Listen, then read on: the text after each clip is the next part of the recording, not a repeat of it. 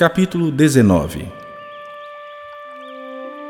Aconteceu que, estando Apolo em Corinto, Paulo, tendo passado pelas regiões mais altas, chegou a Éfeso e, achando ali alguns discípulos, perguntou-lhes: Recebestes porventura o Espírito Santo quando crestes? Ao que lhe responderam: Pelo contrário, nem mesmo ouvimos que existe o Espírito Santo.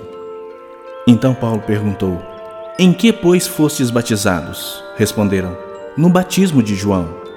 Disse-lhes Paulo: João realizou batismo de arrependimento, dizendo ao povo que cresce naquele que vinha depois dele, a saber, em Jesus. Eles, tendo ouvido isto, foram batizados em nome do Senhor Jesus. E impondo-lhes Paulo as mãos, veio sobre eles o Espírito Santo, e tanto falavam em línguas como profetizavam. Eram ao todo uns doze homens. Durante três meses, Paulo frequentou a sinagoga, onde falava ousadamente, dissertando e persuadindo com respeito ao reino de Deus.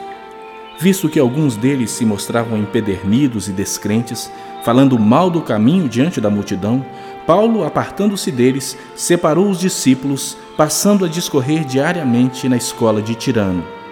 Durou isto por espaço de dois anos, dando ensejo a que todos os habitantes da Ásia ouvissem a palavra do Senhor tanto judeus como gregos. E Deus, pelas mãos de Paulo, fazia milagres extraordinários, a ponto de levarem aos enfermos lenços e aventais do seu uso pessoal, diante dos quais as enfermidades fugiam das suas vítimas e os espíritos malignos se retiravam. E alguns judeus, exorcistas ambulantes, tentaram invocar o nome do Senhor Jesus sobre processos de espíritos malignos, dizendo: Esconjuro-vos por Jesus, a quem Paulo prega. Os que faziam isso eram sete filhos de um judeu chamado Seva, sumo sacerdote. Mas o espírito maligno lhes respondeu: Conheço a Jesus e sei quem é Paulo. Mas vós, quem sois? E o possesso do espírito maligno saltou sobre eles, subjugando a todos, e de tal modo prevaleceu contra eles que, desnudos e feridos, fugiram daquela casa. Chegou este fato ao conhecimento de todos, assim judeus como gregos habitantes de Éfeso. Veio temor sobre todos eles, e o nome do Senhor Jesus era engrandecido.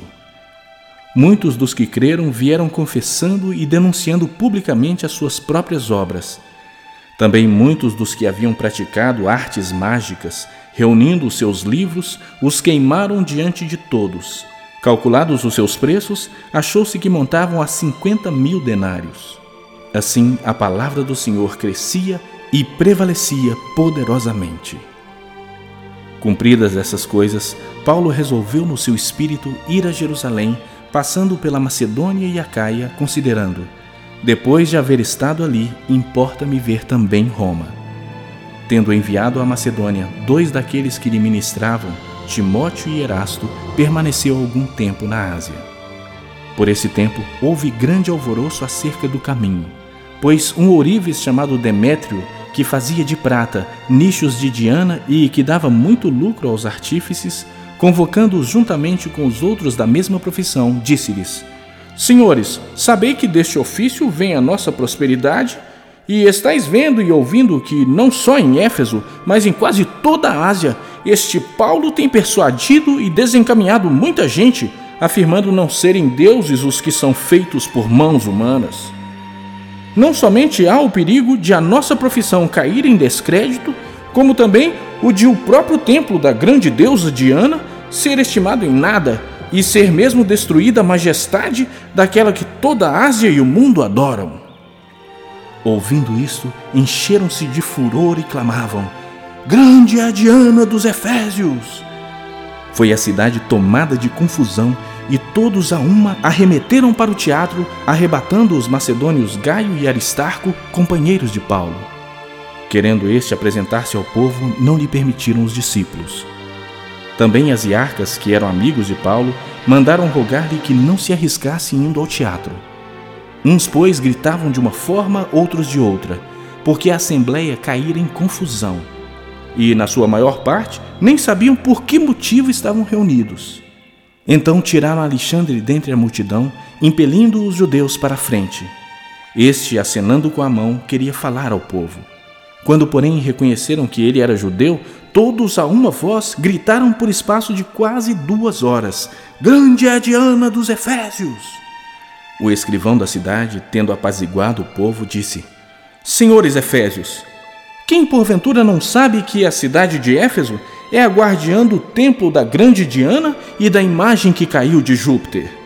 Ora, não podendo isto ser contraditado, convém que vos mantenhais calmos e nada façais precipitadamente, porque estes homens que aqui trouxestes não são sacrílegos, nem blasfemam contra a nossa deusa.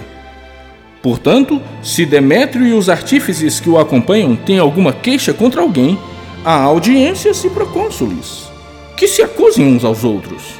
Mas se alguma outra coisa pleiteais, será decidida em assembleia regular porque também corremos perigo de que, por hoje, sejamos acusados de sedição, não havendo motivo algum que possamos alegar para justificar este ajuntamento. E, havendo dito isto, dissolveu a Assembleia.